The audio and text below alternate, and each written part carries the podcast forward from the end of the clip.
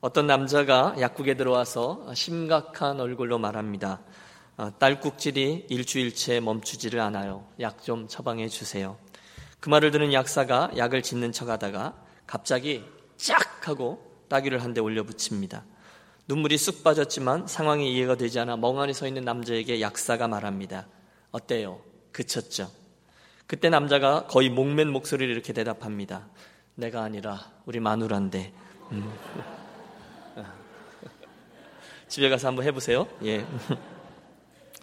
커뮤니케이션에 문제가 있었다는 것입니다. 하나님께서 역사 속에 당신의 백성들과 커뮤니케이션 하신 방법이 여러 가지입니다.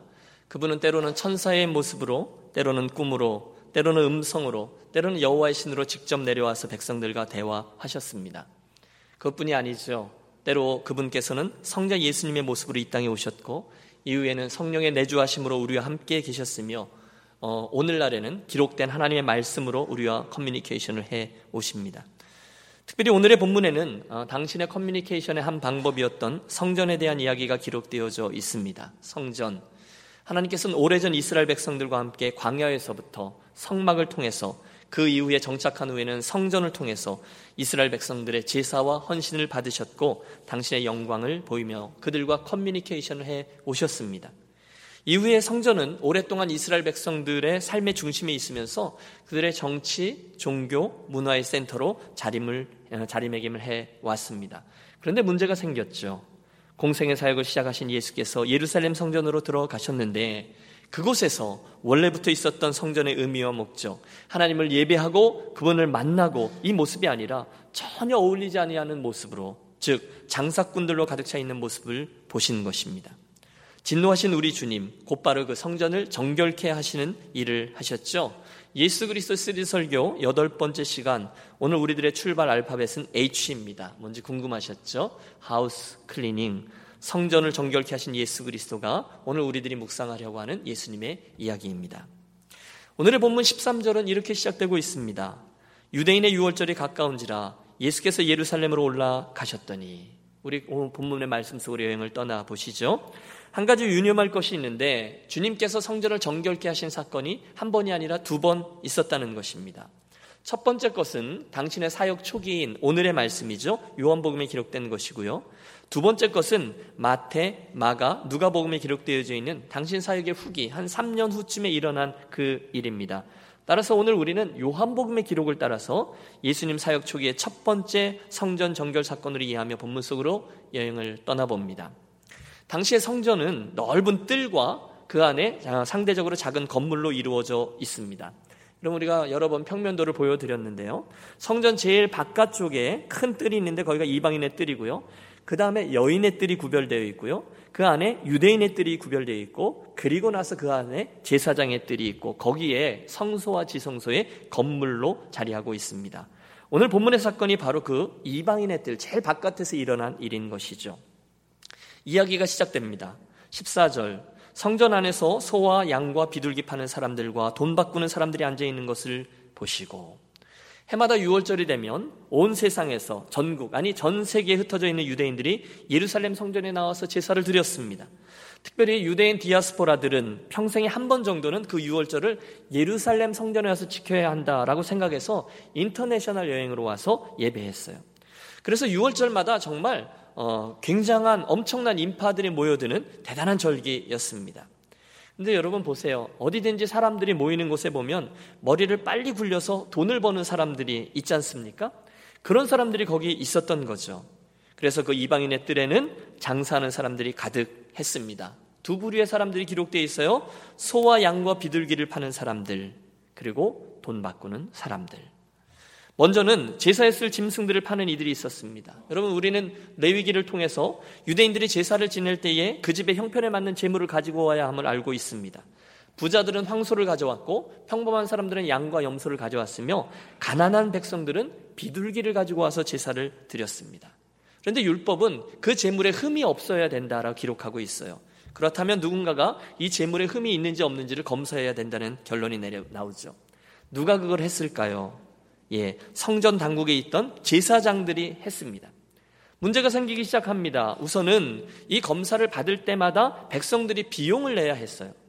뭐 그건 그렇다 치겠습니다. 수수료니까요. 하지만 진짜 문제는 백성들이 정성껏 길러서 가지고 나온 짐승들이 검사만 받으면 의뢰의 불합격 판정을 받게 되더라는 거예요. 그럼 할 수 없죠. 집에서부터 가지고 온 이 짐승은 포기하고 성전에서 준비해 놓은 비싼 것을 구입할 수밖에 없는데 기가 막힌 건 너무너무 비싼 거예요. 기록에 의하면 어떤 재물은 자그마치 16배나 비싸게 팔렸다고 하니 이게 말 다 한 거죠. 힘없는 백성들, 울며 겨자 먹기 식으로 자기가 가지고 온 짐승을 헐값에 넘기고 성전에서 파는 고가의 짐승들을 사서 제사를 드릴 수밖에 없었습니다. 그때 여러분 그들이 구입한 성전에서 파는 비싼 재물이 어디서 나온 것일까요? 눈치 있는 분은 눈치채셨죠. 앞서 왔던 사람들이 불합격 판정을 받아서 값싸게 넘긴 거예요. 그러나 여러분 제 저 같은 이 아마추어가 보기에도 이게 엄청난 비즈니스가 되는 거거든요. 오늘날과 비슷한 구조입니다. 희생 짐승, 이 모든 제사, 그 위에 사람이 있고 위에 사람이 있고 맨 꼭대기에 올라가면 최종 책임자는 그 예루살렘의 대제사장이었습니다. 막대한 수입이 보장되어 있고요. 엄청난 이권이 거기에 개입되어 있었습니다. 그게 문제예요. 물론 여러분, 이 모든 구조의 첫 번째 시도는 좋은 의도에서 시작되지 않았겠어요? 멀리서 오는 사람들, 짐승을 어떻게 데려올 수 있겠어요? 그들을 위한 편의를 봐주는 것이었습니다. 하지만 시간이 지나면서 이런 엄청난 죄악, 악한 수단이 버젓이 성전 한가운데 자리 잡게 된 것입니다. 하나님의 거룩한 성전에서 그들이 그런 몰입의 짓을 했다니 기가 막힐 뿐입니다. 뿐만 아닙니다. 두 번째로 거기에는 돈 바꾸는 사람들이 있었어요. 성전에 들어가려면 그 당시 사람들이 모두 다 성전세를 내야 했는데 입장료 같은 거죠. 그런데 성전에서 쓰는 돈이 따로 특별한 돈으로 구별되어 있었다는 거예요. 그러니까 세겔인데요. 다른 나라에서 오는 사람들이 모두 다 각각의 화폐를 성전에서 쓰는 화폐로 바꾸어야만 했습니다. 어, 다시 말해서 환전상들인데요. 이것 또한 예배자들의 편의를 위해서 시작된 비즈니스였지만 그 결과는 엄청난 게 됐어요. 내방자들의 숫자가 많아지면서 정말 천문학적인 돈이 굴러 들어오기 시작합니다. 그리고 그 환전 비즈니스는 이스라엘의 어, 그 정치적인 최고 어, 정치와 종교 모두의 최고 권력 기관이었던 사내들인 공회가 관장하게 되었습니다. 그러니 여러분 한 번 돈의 맛을 들인 유대의 종교 지도자들, 정치 지도자들 점점 더 능숙한 비즈니스맨들이 되어 갔습니다. 그러니 보세요. 하나님께 나와서 예배를 드리고 기도하고 또 찬양해야 되는 이 거룩한 성전이 어느덧 몇몇 사람들의 더러운 욕심을 채우는 시장 바닥으로 전락하고 말았습니다. 여러분, 사람이 한번 돈에 멀어서 취해지기 시작하면 얼마나 금방 나락에 떨어지는지요. 거기는 윤리도 없고요, 도덕도 없습니다. 제사장을 비롯한 종교 지도자들이나 정치 지도자들 다 필요 없습니다. 하나님의 존재, 하나님의 시선도 그들의 안중에 없습니다. 예배 드리는 곳이잖아요. 제사하는 곳이잖아요. 기도요. 하나님과의 만남. 알죠. 그런 게 있다는 것도 알아요. 그런 게 일어나야 된다는 것도 알죠. 하지만 그들에게 있어서 더 중요하게 느껴지는 것은 황금알을 낳는 거위, 짐승 비즈니스, 그리고 환전 비즈니스였습니다. 물론 이스라엘 백성들 가운데 깨어있는 이들이 있었을 것입니다. 우리가 이러면 안 된다. 여러분 성전을 바라보면서 눈물을 흘리며 가슴앓이를 했던 사람들이 얼마나 많이 있었겠어요.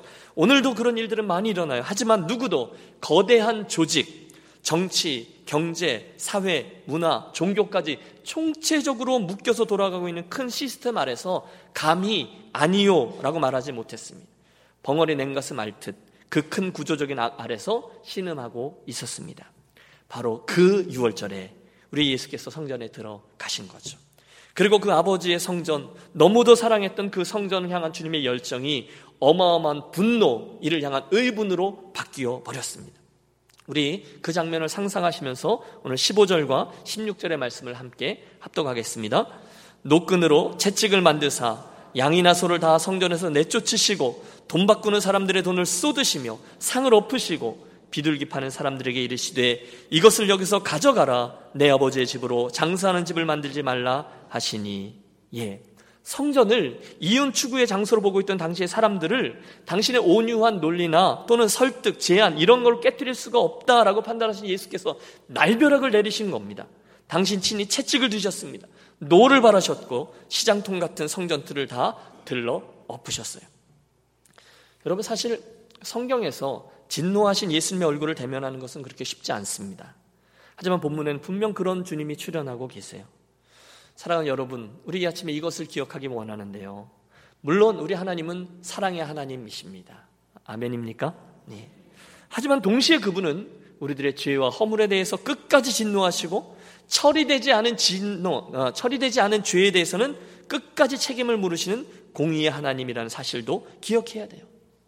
언젠가 토조 목사님이 이런 말씀을 하셨습니다. 현대 복음주의 교회가 이야기하는 하나님은 사람을 놀라게 하는 일이 없다. 하나님의 모습 중에 한쪽 면만 가리키고 있는 현대교회의 실상을 심각하게 지적하고 있는 말이라 할 수 있겠습니다.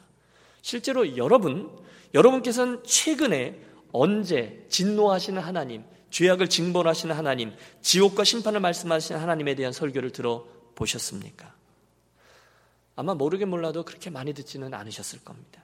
오늘날 많은 복음주의 교회들조차 성도들을 향해서 온유하신 하나님, 사랑이 많으신 하나님, 항상 싸매해 주시고 죄를 지음에도 불구하고 늘 용서할 준비가 되어 있으신 하나님에 대해서만 이야기하는 풍토 아래 있습니다. 좀 더 지나치게 표현하면 아무리 우리가 죄를 범하고 마음대로 살고 당신 기뻐하지 않는 일을 반복해도 그저 주일날 교회에만 나와주기만 하면 오냐 잘 왔다 그렇게 말씀하시는 하나님을 이야기하곤 한다라는 것입니다. 하지만 여러분 바로 그런 이유로 저는 오늘 저와 여러분이 이 본문의 말씀을 통해서 우리의 영적인 밸런스를 찾게 되기를 기대합니다. 다시 말해서 우리 하나님은 그런 풍성하신 하나님, 그런 하나님의 사랑의 하나님입니다라는 것도 보지만 동시에 그 하나님은 우리들의 죄와 허물에 대해서도 진노하신다라는 그분의 엄격한 공의를 함께 보셔야 된다는 거예요. 문제는 오늘날 그리스도인들에게 이게 많이 부족하다는 것이죠. 여호와 하나님을 문자 그대로 두려워하며 경외하는 분을 별로 만나보지 못해요. 여러분은 어떠세요? 오늘 여러분의 모습을 한번 돌이켜 보십시오. 오늘 여러분께서는 정말로 나의 허물과 죄악에 대해서 진노하시는 하나님을 알고 그분을 두려워하고 계십니까? 아니면 그 하나님의 시선을 별로 의식하지 않고 살아가고 계십니까? 분명히 기억하고 싶습니다. 물론 하나님은 사랑의 하나님이십니다. 맞아요. 하지만 동시에 그분은 공의의 하나님이십니다. 물론 그분은 항상 우리를 용서하시는 분이시지만 동시에 때로는 우리를 징계하시는 분이기도 하십니다. 그분의 품은 항상 열려 있지만 때로는 우리들의 폐역함에 치를 떨며 마음문을 닫아버리기도 하시는 무시무시한 하나님이세요. 그러므로 그분의 감찰하시는 눈앞에 오늘 저와 여러분은 두려움과 떨림으로 나아오셔야 된다는 거예요. 그게 없으니 오늘날 너무도 많은 그리스도인들이 하나님을 우습게 여기며 방자에 행한다는 것이죠. 사랑하는 여러분, 그러므로 오늘의 본문 말씀 속에서는 저 진노하시는 예수님의 얼굴을 분명히 바라보시기를 권합니다. 당시 그 성전에 순찰조가 없었겠습니까? 아니요, 있었을 거예요. 성전 당국이 배치해 놓은 적어도 질서가 잘 유지하도록 하기 위한 안전 요원들이 거기 있었을 겁니다. 하지만 지금 이 순간에는 즉 예수께서 채찍으로 짐승들을 때리고 상들을 들러 엎으시며 우당탕 쿵탕 사람들을 쫓아내고 고함을 지르실 때에 이것들을 다 여기서 가져가라. 내 아버지 집을 장사하는 집으로 만들다니 이 고얀 놈들 그렇게 진노하실 때에 단 한 사람도 그분을 가로막고 대적하는 이가 없었다는 점을 주목하세요. 무엇 때문이었을까요? 저는 확신합니다. 그것은 바로 그 순간에 창조주이신 하나님의 진노가 너무너무 두려웠기 때문입니다 그분의 그 엄청난 진노 앞에 피조물 된 사람은 누구 하나 똑바로 서 있을 수가 없어요. 누가 감히 그분의 얼굴을, 누가 감히 그분의 시선을 마주칠 수 있겠어요? 모두들 주님의 면면에서 피하기 급박했죠. 그게 하나님의 진노입니다. 지극히 주관적인 경험입니다만 저는 수년 전에 꿈속에서 거룩하신 하나님 앞에 서는 그런 경험을 한 적이 있습니다. 그때 저는 저의 부족함과 의롭지 못함, 미처 준비되지 못함을 가지고 하나님 앞에 서게 될 때 갖게 될 두려움이 어떤 것인지를 뼈저리게 체험했습니다. 정말 제 인생에 그렇게 두려운 순간은 처음이었습니다. 물론 길은 시간이야, 짧은 시간이었습니다. 그렇지만 저는 제 몸과 영혼, 저의 전 존재가 정말 사시나무 떨듯이 벌벌벌 떠는 말로 표현할 수 없는 두려움을 경험했습니다. 여러분 그 거룩하신 하나님 앞에 잠깐 저의 부족함이 노출되기만 해도 그렇게 두려워하는 게 우리 죄인된 우리들의 존재예요. 그런데 지금 그 창조주이신 하나님께서 가만 계신 게 아니라 진노하고 계세요. 고함을 치시며 짐승과 또 그 장사꾼들을 쫓으며 상들을 뒤엎이며 채찍질을 하고 계십니다. 아무도 그분 앞에 대적할 수가 없죠. 심지어 주님께서 내 아버지의 집으로 장사하는 집을 만들지 말라 외치실 때 아무도 대꾸하지 못합니다. 여러분 유대인들에게 있어서 하나님을 아버지라고 부르는 것은 신성 모독죄였어요. 그건 돌에 맞아 죽어야 되는 죄예요. 하지만 그 순간 아무도 그분에게 대적하지 못합니다. 무시무시한 장면이 연출되고 있었기 때문이죠. 여기서 우리 잠깐 숨을 고르고 도대체 지금 무엇이 우리 예수님으로 하여금 이렇게 진노케 하신 것인가 몇 가지로 생각해 봅니다. 우선 가장 쉽게 찾을 수 있는 대답은 이겁니다. 그날 예수께서 이렇게 화내신 이유는 그 폐역한 사람들로 인해서 거룩하신 하나님의 집이 더럽혀지고 있었기 때문인 것이죠. 하나님과의 만남, 그리고 생명이 오가는 장소가 되어야 되는 그 거룩한 성전이 어떻게 되어 있습니까? 한순간 돈을 벌고 이익을 챙기기에 급박한 시장통의 모습으로 전락해버린 사실이 주님으로 하여금 이렇게 진노케 하신 거죠. 예배자들이 모여서 그분께 기도하고 찬양하고 예배하고 그런 성전이 어느덧 이러저러한 특별한 사람들의 이익 구조를 형성하고 예배자들에게 소망을 주기는커녕 예배자들에게 폭리를 취하고 이윤을 착취하는 성전을 주님은 그냥 두실 수가 없어요. 왜 주님께서 비둘기 파는 사람들을 그들을 내쫓았을까? 여러분 비둘기는요. 당시 이스라엘에서 가장 가난한 사람들이 와서 제사 드리는 가장 싼 제물이었습니다. 가장 가난한 사람에게까지 착취하고 이윤을 쟁탈하는 여러분 그것은 더 이상 성전이 아니었죠. 강도의 구렬입니다.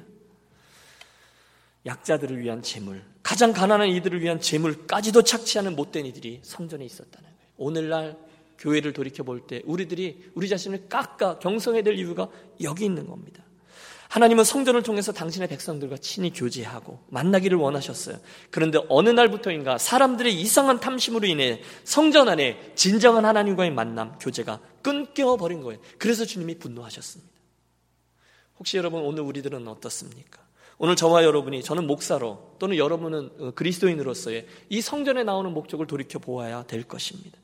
저와 여러분은 하나님께 예배하고 그분을 즐거워하며 그분과 교제하기 위해서 나오는 것이 아니라 혹시 이러저러한 장사의 이유 때문에 친구들 만나기 위해서 선거의 표를 얻기 위해서 나의 고상한 인격 수련이나 종교적인 만족감을 얻기 위해서 나아가 나의 자아 실현을 위한 목적으로 나온 것이라면 그래서 하나님과의 만남, 또 그분과의 그 교제, 이게 아니라 나의 만족이 우선적인 이유가 된다면 여러분 주님은 얼마든지 저와 여러분에게 진노하실 수가 있다는 것입니다. 성전의 바른 의미와 목적이 아닌 거예요. 정말 사도행전 3장에 나오는 안전뱅이 거지처럼 매일매일 성전에는 나오지만 성전은 그에게 있어서 아무런 의미 없이 그저 밥 벌어먹고 사는 도구와 같은 그런 형편의 사람일 것입니다. 그러므로 사랑하는 유년 가족 여러분 간절히 권합니다. 그런 안진뱅이 거지. 그럴 수 있죠. 하지만 그런 거지에게 예수 그리스도의 이름이 전해지고 그분과의 만남이 전해지는 순간 그에게 일어난 변화들을 생각해 보세요. 발가발복이 힘을 얻고 일어서서 한 번도 일어서서 걷지 못한 이가 걷기도 하고 뛰기도 하고 스스로의 의지로 성전 안으로 쓱 들어가 하나님을 찬미하니 할렐루야. 그런 복된 변화가 오늘 성전에 나오는 저와 여러분의 스토리가 되기를 간절히 축원합니다.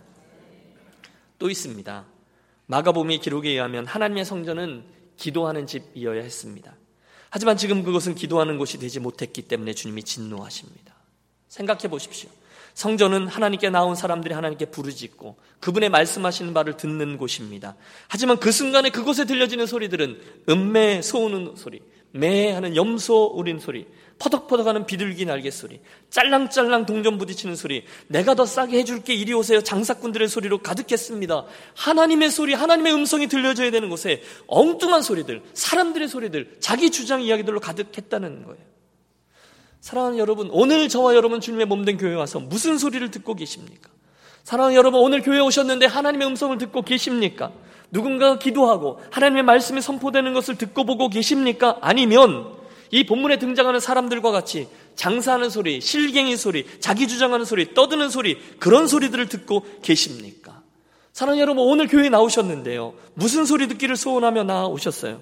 오늘 저와 여러분 안에는 정말 이곳에서 하나님의 말씀이 들려지고 하나님의 말씀을 듣고자 하는 그런 의도와 기대가 자리하고 있습니까? 물론 여러분 주께는 누구든지 나올 수 있어요. 하지만 아무렇게나는 올 수 없어요. 그때 우리가 갖춰야 될 게 이 기대감이죠. 이곳에서 여러분 이 시간에 저와 여러분은 그 좋은 하나님께 우리의 마음을 토로하고 기도하고 그분의 응답을 들을 수 있어야 될 줄로 믿습니다. 여러분 그걸 기대하면서 매주 예배에 나오셔야 돼요. 오늘은 주께서 하나님의 음성이 무엇일까? 또 내가 하나님께 토로할 것은 무엇인가? 이게 없으면 주님은 얼마든지 우리들의 예배에 노하실 수가 있다는 거죠. 또 있습니다. 세 번째로 그날 주님 진노의 이유는 거기에 형식적인 제사는 있었지만 여호와 하나님을 전심으로 예배하는 바른 예배가 없었기 때문이기도 했습니다.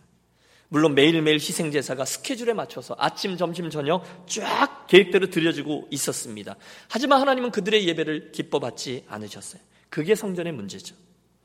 사랑하는 여러분, 오늘 저와 여러분의 예배는 어떠합니까? 혹시 우리들 또한 하나님 당신이 주인입니다 고백하는 예배는 드리지만 그 예배의 형식은 갖추었지만 진심 어린 순종이 결여된 예배를 드리고 있지는 않습니까? 이게 이스라엘 백성들 성전의 문제였잖아요. 우리들의 예배를 돌이켜보세요. 나는 전능하신 하나님 아버지를 믿습니다. 사도신경의 신앙 고백은 있지만 성도의 신앙 따라서 죽도록 충성하겠네. 찬송은 있지만 전심으로 그분을 내 삶에 인정하고 내 온 삶으로 순종하는 모습이 턱없이 부족하지는 않습니까? 그때 이사야 선자를 통해서 이스라엘 백성이 주셨던 말씀을 들으십시오. 너희의 무수한 재물이 내게 무엇이 유익하뇨? 어린 양이나 수염소의 피를 기뻐하지 아니하는도다. 헛된 재물을 다시 가져오지 말라. 분양은 나의 가증이 여기는 바요. 안식일과 대회로 모이는 것도 그러하니 성회와 아울러 악을 행하는 것을 내가 견디지 못하겠노라. 여러분 하나님은 하나님 말씀을 듣고 주 앞에 나오지만 그대로 살지 못하는 이스라엘 백성들을 진노하셨어요. 말라기 선자입니다. 너희가 눈먼 희생으로 드리는 것이 어찌 악하지 아니하며 저는 것 병든 것으로 드리는 것이 어찌 악하지 아니하냐 너희가 내 단위에 헛되이 불사르게 못하게 하기 위하여 너희 중에서 성전문을 닫을 자가 있었으면 좋겠도다. 무슨 말씀입니까? 그분께는 제사에 나와서 앉아있는 이 형식이 중요하지 않다는 거예요. 대신에 이 예배의 정신과 저와 여러분의 태도, 생명력이 중요하다는 것이죠. 그렇다면 과연 나의 예배는 어떠합니까? 제가 세 가지를 말씀드렸습니다. 만일 오늘 우리가 이 성전에 나오는 이유가 하나님과의 만남이 아니라 장사꾼들의 인간적인 바램과 비슷하다면 오늘 우리가 기도하는 소리 또 말씀 듣는 소리가 아니라 짐승 소리 사람들의 자기 주장 소리로 가득하다면 나아가 생명력 있는 예배가 아니라 형식만 남아있는 예배가 자리하고 있다면 저와 여러분 모두가 오늘 예수님의 이 house cleaning 성전을 정결케 하신 스토리를 통해서 다시금 깨어 경성케 되기를 간절히 소원합니다. 물론 여러분 잘 들으십시오. 하나님은 물론 사랑의 하나님이에요. 저와 여러분 너무너무 사랑하세요. 인자하세요. 노하기를 더디하세요. 그 증거가 저와 여러분 아닙니까? 그러므로 여러분 이곳에 나올 때마다 주신 우리 하나님의 사랑과 은혜를 마음껏 누리시기를 바랍니다. 하지만 동시에 그분의 사랑에만 그분의 그 당신을 향한 사랑에만 취해서 영적인 갓난아이가 되지 마시기를 권해요. 마치 하나님은 나를 축복하기 위해서 존재하시는 분인 양, 어? 나를 따라다니면서 어떻게 해서든 축복해 주려고 그 역사적 사명을 띠고 자리하고 계신 분인 양, 선물 꾸러미를 들고 나를 쫓아다니시는 분인 양, 여러분 하나님은 산타크로스가 아님을 기억하시기 바랍니다. 하나님은 사랑의 하나님 맞아요. 하지만 동시에 그분은 진노하시는 하나님이실 수 있어요. 그분은 죄악을 너무너무 미워해요. 저와 여러분의 불순종을 기막혀 하세요. 어떻게 아냐고요? 그 증거가 바로 저와 여러분이 막 통과하고 그리고 경험했던 이번 사순절과 부활주일이었습니다. 저 십자가입니다. 여러분, 우리 하나님이 어떤 분인지가 저 십자가에 극명히 드러나고 있습니다. 그분은 저와 여러분의 죄 문제를 심각히 다루시는 분입니다. 그 죄를 반드시 처리하셔야 되는 분이에요. 그분은 반드시 우리들의 죄에 대해서 심판하셔야 하는 하나님이세요. 그래서 그 심판이 진행됐어요. 그날 저 십자가에서 말입니다. 여러분, 이 시간 천천히 저 십자가를 바라보세요. 저 십자가는 분명히 저와 여러분의 죄를 용서하는 곳입니다. 그래서 우리가 우리들의 모든 죄를 사함받는 곳이 맞아요. 그러나 동시에 저 십자가는 우리들의 모든 죄가 심판을 받고 죄값이 치루어지는 곳이기도 합니다. 하나님은 저와 여러분의 죄값을 치르기 위해서 심지어 당신의 독생자를 저곳에 매달아 엄청난 형벌을 감당케 하셨습니다. 그리고 영원한 절망에 그 영원한 소외에 그 죄값을 치루어 저주와 절망의 나락 속으로 던져지게끔 하셨어요. 다시 말해서 사형 집행이 일어났어요. 죄값이 치루어졌어요. 사망이 선고되었어요. 그분은 죽으셨어요. 저와 여러분의 죄값이 저기서 치루어졌다는 거예요. 그만큼 당신 자신을 내어줘서야 해결할 수 있을 만큼 우리들의 죄는 심각한 겁니다. 그만큼 하나님의 죄에 대한 진노는 어마어마한 것입니다. 그러므로 그분의 사랑과 그분의 공이 밸런스가 있어야 된다는 말씀을 드리는 거예요. 기억하세요. 그분의 십자가는 저와 여러분을 하나는 하나님의 사랑도 보여주지만 십자가는 동시에 우리들의 죄와 허물이 얼마나 심각한 것인지도 또한 보여줍니다. 저 십자가에서 하나님의 사랑과 하나님의 공의가 조우되고 있는 것이죠. 이 점을 염두에 두고 다시금 본문으로 돌아가 보죠. 여러분, 예수님의 그 진노하심에 대해서 우리가 이해했는데요. 훗날 제자들은 예수님의 이 진노하심에 대해서 이렇게 해석합니다. 17절. 제자들이 성경 말씀의 주예전을 사모하는 열심히 나를 삼키리라 한 것을 기억하더라. 예, 제자들이 나중에 얘기해요. 그 성전을 주께서 정결케 하시는 진노하시는 그 모습을 보면서 훗날 시편 69편 9절의 말씀을 인용한 거죠. 주의 전을 사모하는 열심히 나를 삼키리라 한 것을 기억하더라. 직역하면 메시아가 오시면 주의 전을 사모하는 열심 때문에 당신의 생명을 내어놓는 게 이루어졌다라는 거예요. 지금 이 성전 이야기, 십자가 이야기에서 예수님이 그 일을 성취하셨다는 거죠. 여러분 보세요. 지금 예수께서 유대인들이 생각하는 젊은 나이 30대의 새파란 갈릴리의 청년 하나가 감히 전체 유대의 정치, 어, 종교, 그런 모든 것들의 총체인 성전을 한순간에 뒤엎어버린 거예요. 가난한 아주 자그마한 새파란 젊은이 하나가요. 이 기가 막힌 일이죠. 바로 주의 전을 사모하는 그 열심이 이 엄청난 일을 일으킨다. 그런 이야기입니다. 말씀을 준비하다 저는 이런 생각을 해보았습니다. 만약에 그날 예루살렘 성전에 정말 들어가셨다가 그리고 그것을 보고 들러 엎으신 예수께서 오늘 저와 여러분이 예배하는 유년교회에 육체적으로 들어오신다면 무슨 일이 일어날까? 그 생각 말입니다. 여러분 이 본문 속으로 들어가 보세요.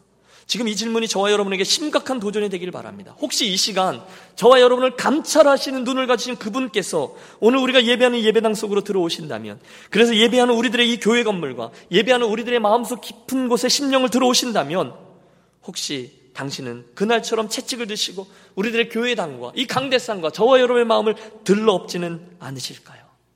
혹시 우리들 마음속에 당신은 채찍을 들어서 우리 안에 있는 욕심과 탐식과 우상숭배와 교만과 형식은 있으나 생명력을 잃은 우리들의 생명 그 성 이 예배를 들러 엎으시면서 우리에게 진노하지는 않으실까요? 이 질문입니다. 오늘 우리들의 성전은 어떠합니까? 70년대 말로 기억하고 있는데요. 제가 살고 있던 동네에 그 공터에 이 뭐 어릴 때 눈으로 본 거니까 어마어마하죠. 뭐 이 정도 본당 되는 큰 천막 가운데 길다란 그 나무로 세운 그런 하얀 천막이 쭉 쳐지고요. 심령대 부흥성회가 열렸습니다. 그 후끈후끈한 여름날의 열기 속에 한창 부흥성회가 진행되고 있는데 갑자기 설교를 진행하고 계시던 그 강사분이 목사님도 아니었어요. 제 기억으로 신유의 은사 무슨 전도사님이었는데요.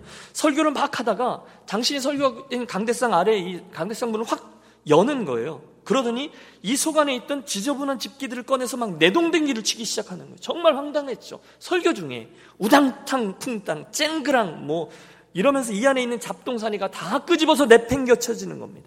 오늘 본문에 나오는 예수님 같죠. 저는 지금도 분명히 기억합니다. 그것은 큰 나무로 생긴 그 그럴싸한 강대상인데 이 속에는 평상시 잘 안 쓰던 고물 선풍기가 나오고요. 온갖 플라스틱 바구니들, 지저분한 방석들, 냄새나는 담요, 찢어지는 책들 이런 것들이 잔뜩 담겨 있었어요. 어렸던 저는 그날 왜 그 부흥 강사께서 그걸 다 뒤집어 놓고 다시 내동댕이 쳤는지는 잘 모르겠어요. 혹시 오늘 이 본문 가지고 설교하다가 예수님 흉내를 냈는지는 모르겠어요. 하지만 그 장면을 통해서 어린 저에게 분명히 각인된 메시지가 하나 있는데 이거죠. 믿음의 길을 가면서 겉모양이 중요한 게 아니구나라는 겁니다. 대신에 그 안에 뭐가 담겨 있는지 진짜 내용물이 중요하구나 그걸 깨달은 거예요. 성전의 형식이 중요하지 않아요. 그곳의 내용이 문제예요. 그래서 그날 주님께서 그것을 들러 엎으셨습니다. 잠시 후에 두려움과 당황스러움 속에 있던 유대의 지도자들이 와서 묻습니다. 18절. 이에 유대인들이 대답하여 예수께 말하기를 내가 이런 일을 행하니 무슨 표적을 우리에게 보이겠느냐. 예수님의 이 성전 정결 사건을 보면서 경악한 유대인들이 거기를 뒤집어 놓은 예수님의 이 파격적인 행동에 대해서 그 권위에 출처를 묻는 거예요. 내가 무슨 권리를 이딴 짓을 하느냐는 거예요. 내가 만약 하나님의 사람이라면 우리에게 무슨 표적을 보이겠느냐? 증거를 보여봐라.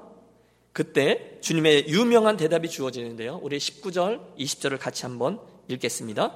예수께서 대답하여 이르시되 너희가 이 성전을 헐라 내가 사흘 동안에 일으키리라. 유대인들이 이르되 이 성전은 46년 동안 지었거늘 내가 3일 동안에 일으키겠느냐 하더라. 여러분, 지금 다른 이야기를 하고 있는 거죠. 성전 이해의 다름이 극명히 보여지고 있어요. 여러분, 최초의 성막이 어디서 지어졌죠? 광야에서 지어졌죠. 우리가 모세 오경을 보면 하나님께서 그 광야에 당신의 임재와 동행하심을 보이시기 위해서 이스라엘 백성 한가운데 성막을 두라 하시고 성막 만드시는 법을 자세히 가르쳐 주셨어요. 그때 성막이 이동식이었는데요. 이게 이제 가나안에 들어가서 왕정 시대에 이르자 최초의 솔로몬 성전으로 탈바꿈을 합니다. 너무너무 아름다운 성전. 예, 하나님도 기뻐하셔서 그곳에 당신의 구름, 영광의 구름으로 가득 그것을 흠양하셨습니다. 하지만 어느 날 좀 더 정확히 표현하면 BC 586년 바벨론의 느부갓네살 왕이 쳐들어와 그 성전을 파괴합니다. 그리고 나서 포로기가 지나고 70년 후에 포로기에서 귀환한 이스라엘 백성들이 에스라, 느헤미야, 이제 스룹바벨 얘기죠. 또다시 성전을 소박하게 그것을 재건하고 얼마 지나지 않아 그곳에서 또다시 이 성전이 무너지는 비극을 경험하게 됩니다. 그리고 한참의 시간이 지난 후에야 드디어 오늘 본문에 나오는 이 성전이 등장하고 있는 겁니다. 특별히 이 성전은 그 당시 유대를 다스리던 헤롯 대왕이 유대인들의 민심을 얻기 위해서 지어준 그 성전이었는데 짓기 시작한 지 오늘 46년이나 되었다. 이런 얘기입니다. 그래서 유대인들이 묻는 거예요. 이 성전은 46년 동안 지어졌거늘 내가 3일 동안에 일으키겠느냐 하더라. 주님의 대답이 주어집니다. 표적을 되어 달라는 거예요. 이 성전을 헐라 그리하면 내가 사흘 동안에 일으키리라 그렇게 말씀하신 것이거든요. 근데 그 말씀의 진정한 의미가 오늘 본문의 마지막 21절과 22절에 설명되고 있습니다. 예수님의 대답인데 함께 읽습니다. 그러나 예수는 성전된 자기 육체를 가리켜 말씀하신 것이라.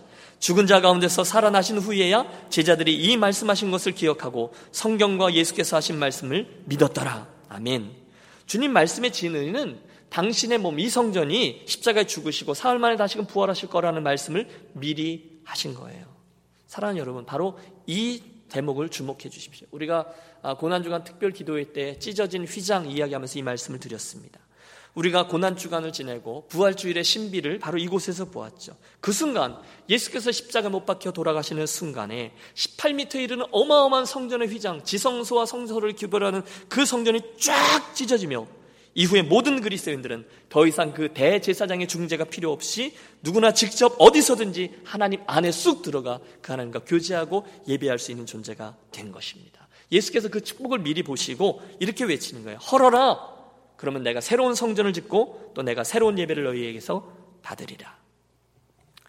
사랑하는 여러분, 오늘 본문의 말씀을 쭉 설명드렸는데요. 오늘 우리는 예수님의 성전 청결 사건을 통해서 우리들 믿음의 길을 돌이켜보기 원해요. 틀림없습니다. 하나님은 이 성전을 통해서 대대로 우리들과 교제하고 커뮤니케이션 하기를 원하셨어요. 아니, 오늘도 당신의 백성들이 모여서 예배하는 이 공동체의 예배와 저와 여러분의 삶으로, 태도로 예배하는 이 속 안에 있는 예배, 이 모든 것들을 통해서 저와 여러분을 만나기를 원하세요. 그런데 혹시 하나님과의 그 살아있는 만남, 그 예배가 혹시 우리들의 인생에 있는 이러저러한 시장통들로 인해서 막혀 있는 분은 아니 계시냐는 거예요. 혹시 오늘 내 안에 있는 이러저러한 죄악들과 탐욕들과 교만으로 인해서 그분과의 만남이 제대로 이루어지고 있지 않다면 사랑하는 여러분 혹시 우리 교회 공동체적으로 이러저러한 부족함들 때문에 그분과의 만남이 제대로 이루어지고 있지 않다면 권합니다. 사랑하는 여러분 빨리 그 진노하신 주님께서 당신의 손에 채찍을 드시기 전에 저와 여러분의 손으로 이 더러운 것들을 먼저 치우시는 저와 여러분들이 되시기를 권합니다. 그분의 그 무시무시한 진노 앞에 서기 전에 우리 스스로가 나의 성전을 먼저 정결케 하는 것이죠. 사랑하는 여러분, 오늘 여러분의 예배는 안녕하십니까? 틀림없습니다. 저와 여러분의 예배는 그 성도의 영적인 상태, 그 교회의 영적인 상태를 그대로 보여주는 척도입니다. 오늘 우리들의 예배는 어떻습니까? 우리 유니온의 예배는 어떠합니까? 과연 오늘 저와 여러분 이 예배자의 자리로 나오면서 여러분 이 아름다운 성전으로 들어오시면서 오늘 내가 드릴 이 예배를 통해서 경험하게 될 하나님의 만남을 정말로 사모하며 그분과 커뮤니케이션 할 것을 기대하며 나오십니까? 우리는 과연 예배 전에 우리들의 마음과 전 인격을 준비하며 정말 사모하는 마음으로 예배를 준비하고 있습니까? 우리는 과연 이 예배를 통해서 하나님 그렇습니다. 이 예배를 통해서 제가 하나님 앞에서 또 한 번 제 위치를 발견합니다. 오늘 주신 이 말씀에 제가 다시 한 번 죽고 다시 살아나 이 말씀대로 순종함으로 하나님 백성대로 살아가겠습니다. 결단과 눈물이 자리하는 예배를 드리고 계십니까? 사랑 여러분, 목사로서 저는 여러분들에게 그런 욕심이 있습니다. 저는 여러분들께서 이번 주에 예배에 나오실 때마다 저 이방인의 뜰에서 일어났던 일, 돈이나 바꾸고 비둘기를 사고 팔고 성전세를 실갱이나 하고 친구들과 어울려서 성전의 모습만 구경하고 돌아가는 분들이 되시지 않기를 바랍니다. 대신에 저는 여러분들께서 저희 욕심이에요. 이 성전에서 예배를 통해서 하나님과 충돌하시고 할렐루야. 하나님과의 만남을 통해서 우리가 다시금 죄를 뉘우치고 말씀으로 인해 새로워지며 거룩한 결단과 헌신의 다짐으로 세상을 향해 나아가는 복된 예배자들, 매주의 예배들이 되시기를 축원합니다. 정말 문자 그대로의 성전이 이 유니온 교회 예배당 안에서 이루어지고요. 여러분의 이 심령 가운데 이루어지기를 간절히 소원합니다. 성전은 그런 만남이 있는 곳이 하나님과의 그 만남을 소원하는 거예요. 그 열정이 있어야 된다는 거죠. 제 인생의 첫 번째 스마트폰은 아이폰 4였는데 그 아이폰 4가 첫 선을 보이던 날, 전 정말 큰 충격을 받습니다. 애플 스토어를 갔는데 그곳에 100미터도 더 되는 긴 줄이 서 있었어요. 저는 외국 생활 19년 동안 그렇게 긴 줄을 처음이자 마지막으로 보았어요. 그리고 정말 제 눈으로 그 100명이나 되는, 아, 100미터나 되는 그 긴 줄에 사람들이 슬리핑백을 가지고 전선과 전구를 가지고 그곳에서 텐트 치고 3일씩 노숙하면서 기다리던 사람들의 모습을 확인했습니다. 뭐 때문에? 아이폰 4 때문에. 지금 아이폰이 흔하지만 아이폰 3에서 아이폰 4로 넘어갈 때 엄청난 변혁이 있었다면서 그거 살려고 100m가 넘는 친구들이 줄을 서고 있어요. 여러분, 그리스도인 저와 여러분의 주님을 향한 열심은 어느 정도 됩니까? 혹시 하나님의 자녀인 저와 여러분이 그분의 성전으로 나오는데 그 정도의 기대감도 없이 나오며 그 정도의 열심도 없이 나오고 있다면 여러분 이게 말이 되냐는 거예요. 오늘 우리가 하나님과의 만남을 사모하며 갈망하며 나오는데 그때 세상 사람들이 전화기 한 대를 찾는 열심보다도 적은 열심 가지고 나오면 이게 말이 되냐는 것입니다. 그러므로 사랑하는 여러분 주의 전에 나오실 때마다 우리 유니온교회 가족들 모두가 하나님과의 만남을 그보다 훨씬 더 많이 목말라하며 나오는 가난한 심령들이 되시기를 축복합니다. 여러분들의 예배 가운데 나올 때마다 내가 그분을 만나리라. 오늘 예배 때 반드시 그 성전 예배를 가지리라. 여러분 하나님의 눈은요, 오늘도 온 세상을 향해서 감찰하시면서 전심으로 당신을 향하는 이들을 찾고 계세요. 그분은 예배하는 자를 찾는다 하셨어요. 여러분 잘 들으세요. 하나님은 오늘도 이 세상에 돈 많은 사람 찾지 않으세요. 직분 있는 자 찾지 않으세요. 그분은 똑똑한 사람, 봉사 열심히 하는 사람, 헌금 많이 한 사람, 아니요 그런 사람 찾지 않아요. 성경을 보세요. 하나님은 전심으로 하나님을 예배하는 자를 찾으시느니라 하셨거든요. 그렇다면 전심으로 그분과의 만남을 소원하는 바른 예배자가 되기를 소원하자는 거죠. 이 교회당 성전에서 그리고 바로 이 마음 성전에서요. 예수 그리스도 이야기 여덟 번째 시간 성전을 정결케 하시는 예수 그리스도 사건을 통해서 오늘 저와 여러분 안에 여전히 존재하고 있는 환전상 내 안에 시끄러운 시장통들 다 몰아내고 온전히 하나님과의 만남에 집중하고 그 만남을 회복하는 바른 예배자들이 되시기를 그래서 우리들의 이 성전 예배와 이 성전 예배가 그분께서 기대하시는 장소와 그런 예배로 회복되는 복된 심령이 되시기를 주의 이름으로 이 아침 축원합니다. 기도하겠습니다.